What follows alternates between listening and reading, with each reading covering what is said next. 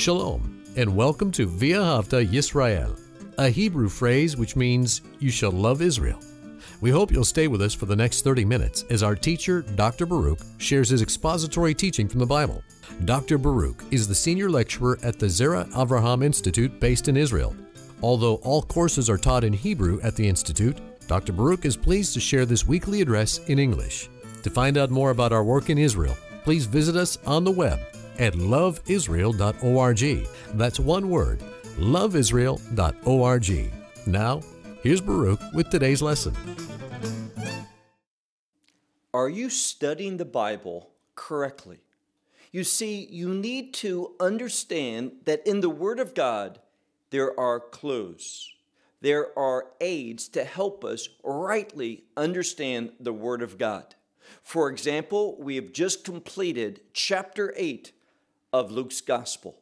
And there we encountered a young girl, 12 years old, who was at the point of death and died, but was resurrected. We also encountered a woman, a woman who had a serious problem, both physically and spiritually. For this woman had an issue of blood for how long? 12 years. Now, it's not by accident that the number 12 keeps appearing in the scriptures we find that the number 12 relates to the kingdom of God. And how do we know that? Well, the number 12 appears frequently in the book of Revelation when we're speaking about the New Jerusalem, that final condition of the kingdom of God.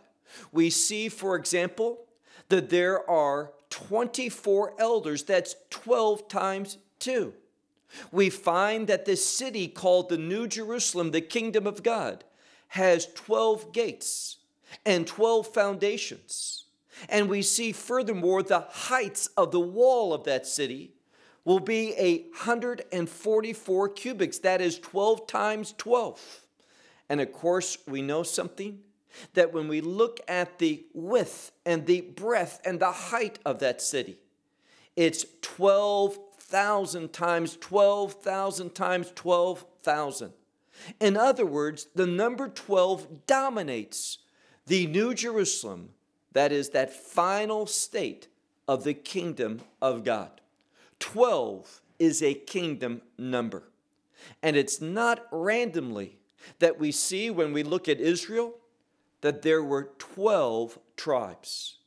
And when Messiah Yeshua when he chose his disciples who would become apostles, he chose 12. And that's what we're going to talk about in today's study. And we're going to see that the work, the call, the ministry that Messiah gave to his disciples had a kingdom connection. Look with me to the Gospel of Luke and chapter 9. The Gospel of Luke and chapter 9. Notice what happens in these first few verses of this chapter. Verse 1 And having called his 12 disciples.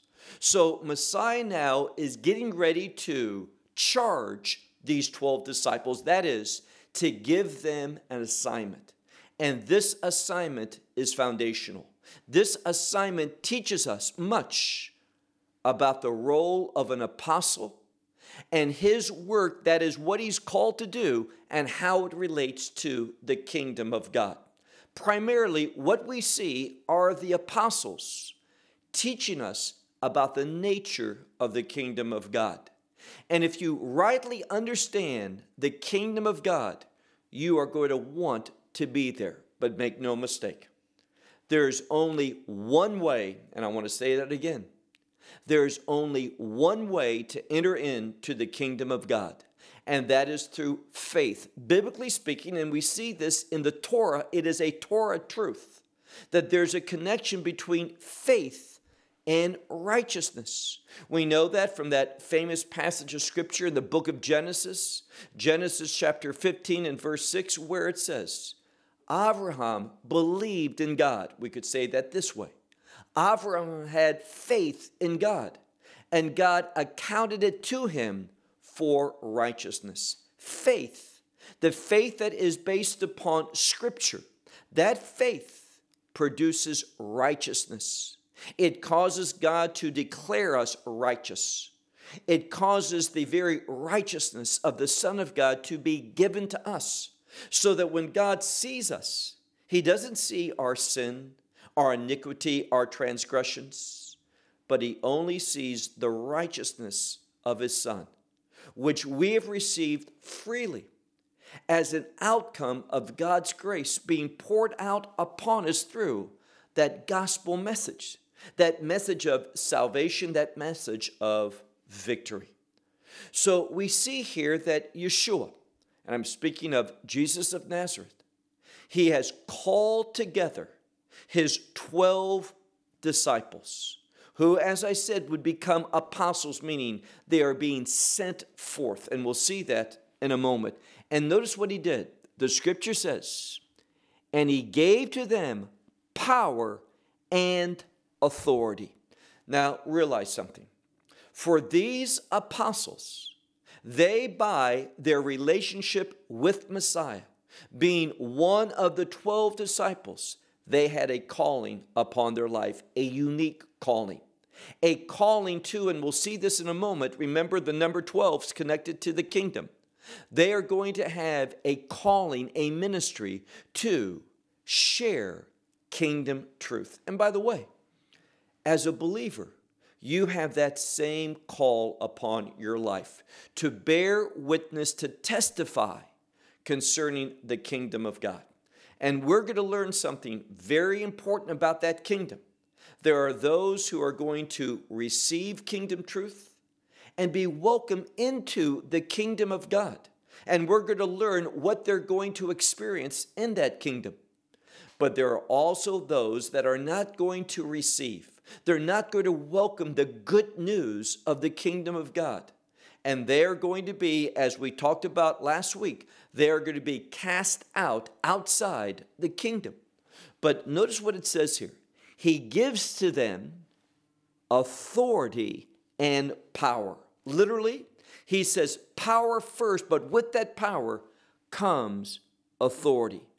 Power and authority over all the demons and sicknesses to heal.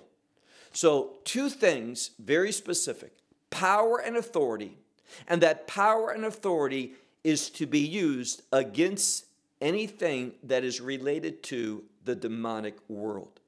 And demonic influence comes from the evil one, Satan. Demonic influence is for the purpose of causing adversity into one's life.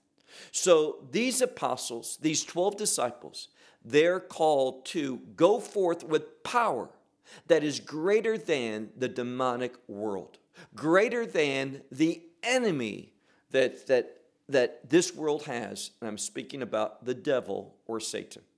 Secondly, he also gave to them authority authority over demons and also the power and the authority to heal sicknesses. And what do we see here? Well, we're seeing that victory over the enemy and restoration against the plans of the enemy. Realize this that sicknesses and diseases, and the fact that there is a demonic influence in this world, a demonic presence, all came because of the work of Satan. Because he deceived the woman, and the man did not do his responsibility to defend his wife. Because of that, the woman being deceived and the man shirking his responsibility, we see that sin entered into this world and all the consequences of sin.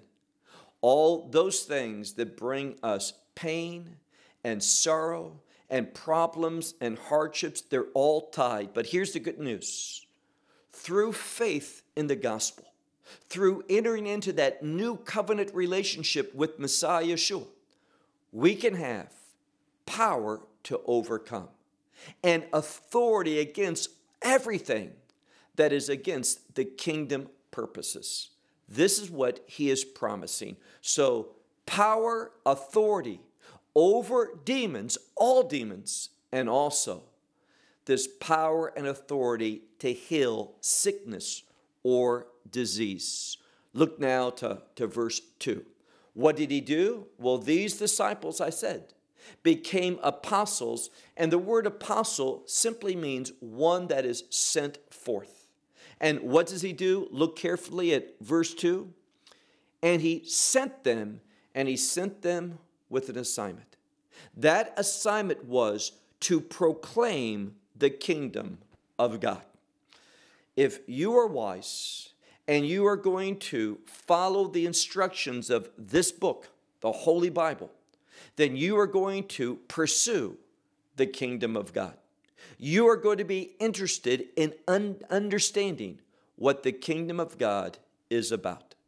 And we know that Messiah, he gave us numerous parables in order to understand the kingdom of God, how to enter into that kingdom, what that kingdom of God is like, and, and hear this, what faith in Messiah, who is the king of that kingdom, what that faith will produce in a believer's life. The change, and let's be very specific, the righteous changes that faith in Messiah will produce.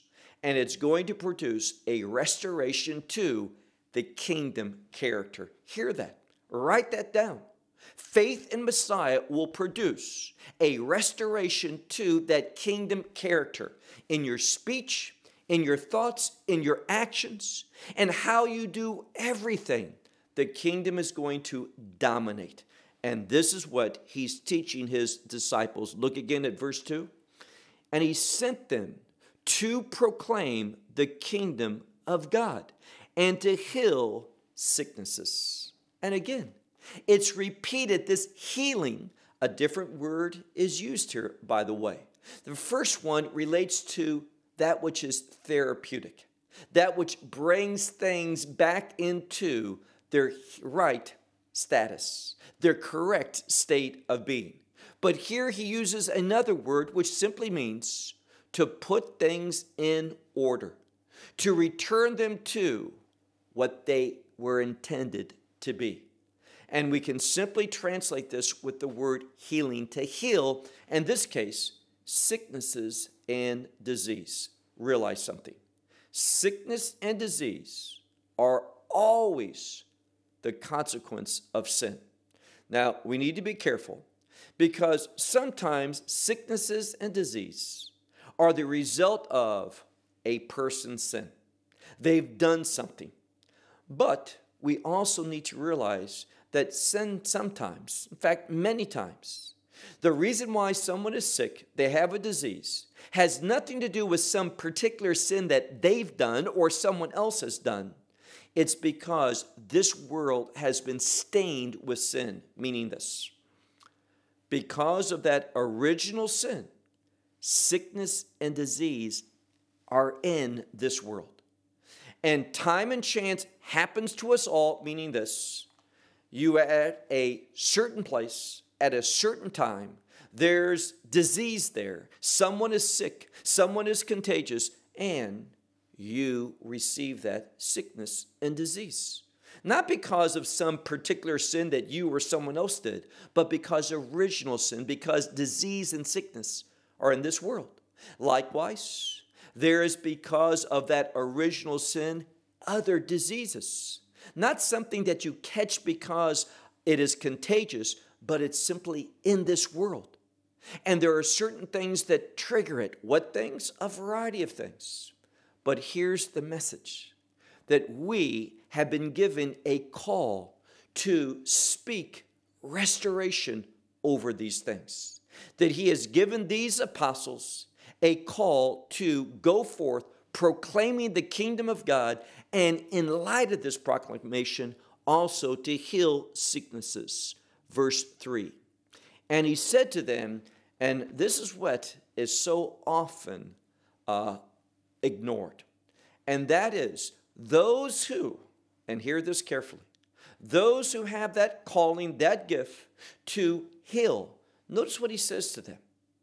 See, many times when someone is praying for healing and they don't receive it, that person who is the, the authority, the leader, the one who is praying and such, you know, there must be something not right with your life, some unconfessed sin, some problem. No, I would say this the more likely problem is the one who is being so called used for the healing, who has that gift of healing, there's something wrong in his life or her life. Why?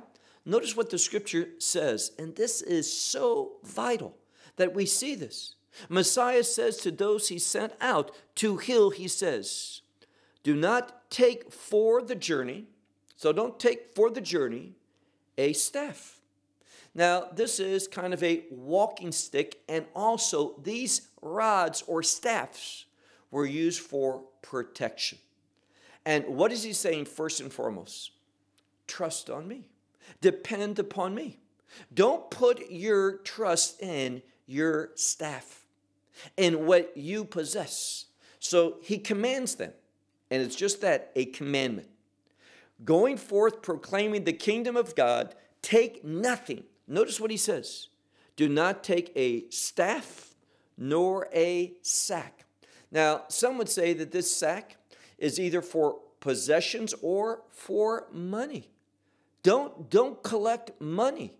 Don't, don't have something that you're going to accumulate wealth through this ministry. That's not what it's called for. And don't take bread. So don't take the provisions of life. Why? As you're walking with Messiah, as you are freely, hear that, freely giving, as you do that, God will take care of your necessities, not your desires, not this, this, this quest for abundance, but for your necessities. So he says, Take no staff, don't take any sack or money belt, don't take uh, bread, nor money nor let any one of you, notice what he says, take two tunics, just one. Now, why is this? Well, it's interesting what many of the scholars say. Remember the children of Israel in the wilderness? It says that, that their garments did not wear out. That's miraculous. Nor did their feet swell. They traveled in that wilderness, that desert, some harsh conditions, and their clothes, they only had one set. Their clothes remained. They didn't suffer what we say in Hebrew, bly, that is, wear and tear. Why not? Because what they were called to do in that wilderness, in that harsh location, the desert, was to trust, to depend, to believe in God. And all the time on that journey in that wilderness for 40 years, God provided, and He provided supernaturally. And what He's saying to these apostles do the same thing. Trust me totally. Don't take a staff, something for protection. Don't take a money belt so you can become rich. Don't take bread, you'll be provided for. Don't take money. Don't worry about having something to depend upon, cash, but rather, he says, to trust in him. Only take one change of clothes, what you're wearing. And then finally, look at verse 4. And into whatever house you enter, there you remain. Now, I've shared before in a different gospel why that is. So that those apostles that they could have great influence on that family.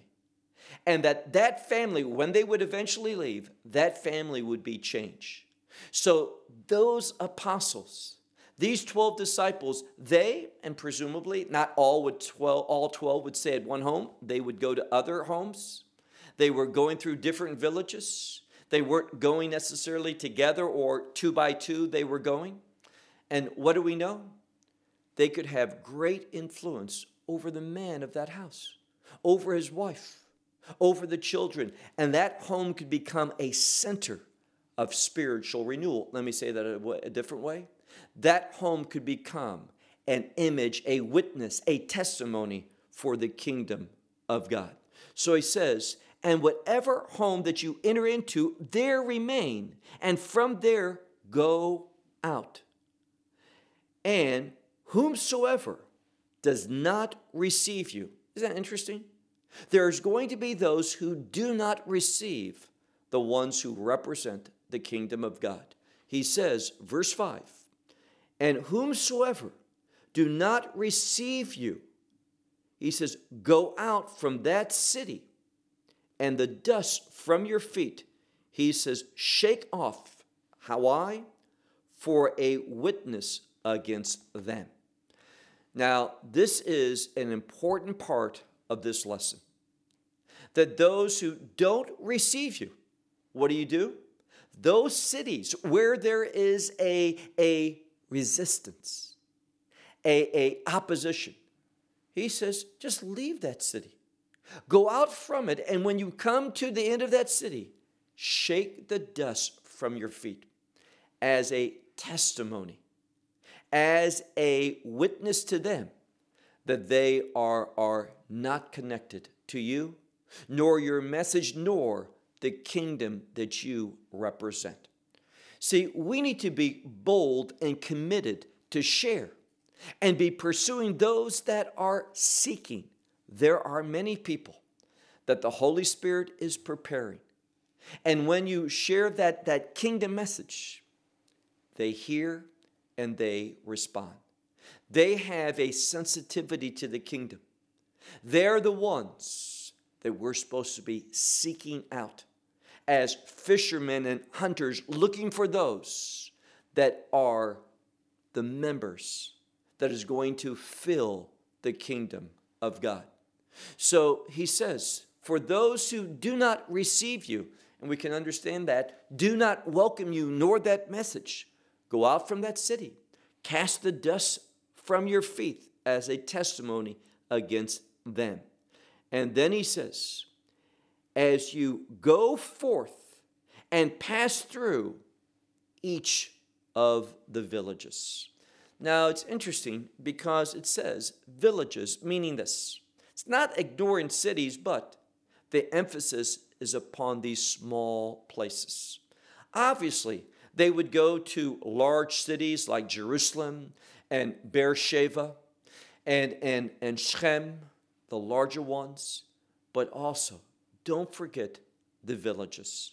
Don't forget those places that, that oftentimes may not have even a name. God cares about all people. God is seeking all people.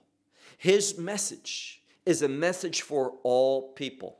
So it's most significant that we see not the term city, we've seen that earlier on in the text when we look, for example, at that passage of scripture in the previous verse, verse 5, but when we come to this verse, verse 6, there's a change to the villages.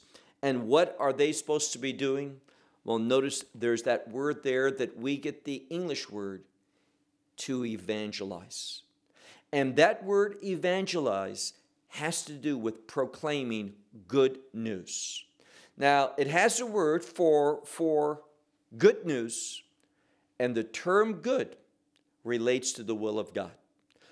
This is important because it tells us those who are candidates for the kingdom of God, they have inherently a desire to do the will of God.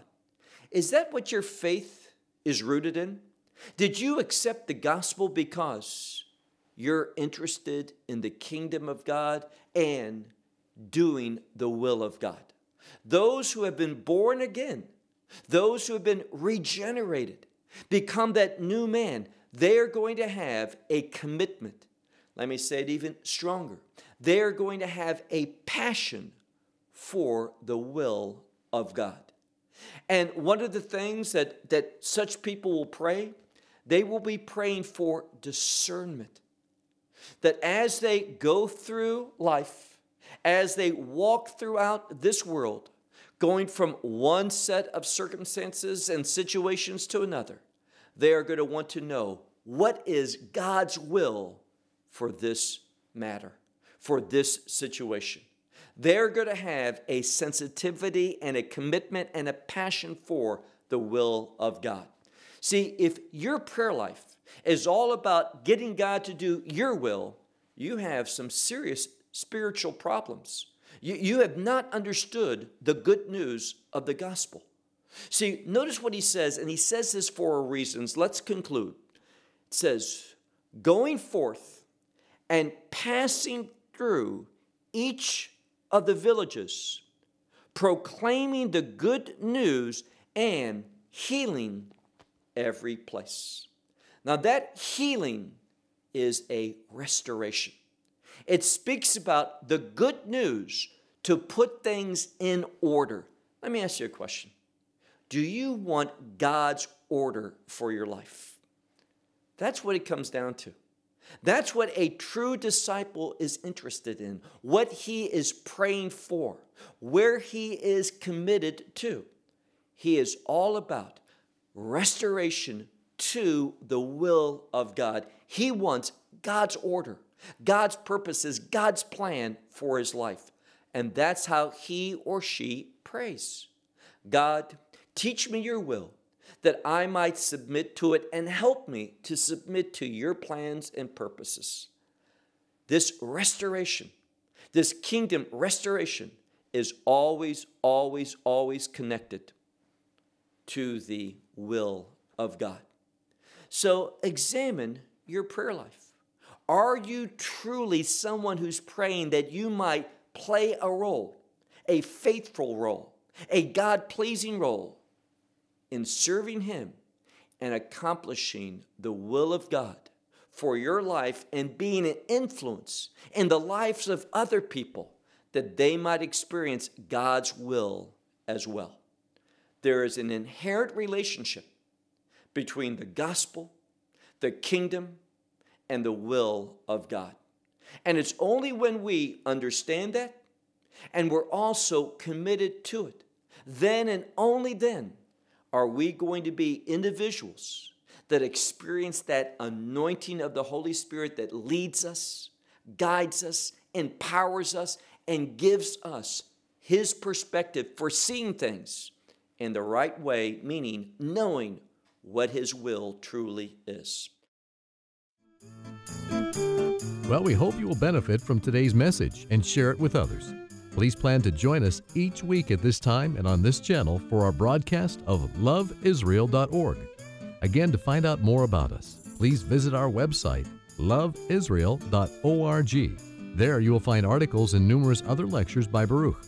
These teachings are in video form. May download them or watch them in streaming video. Until next week, may the Lord bless you in our Messiah Yeshua, that is, Jesus, as you walk with Him. Shalom from Israel.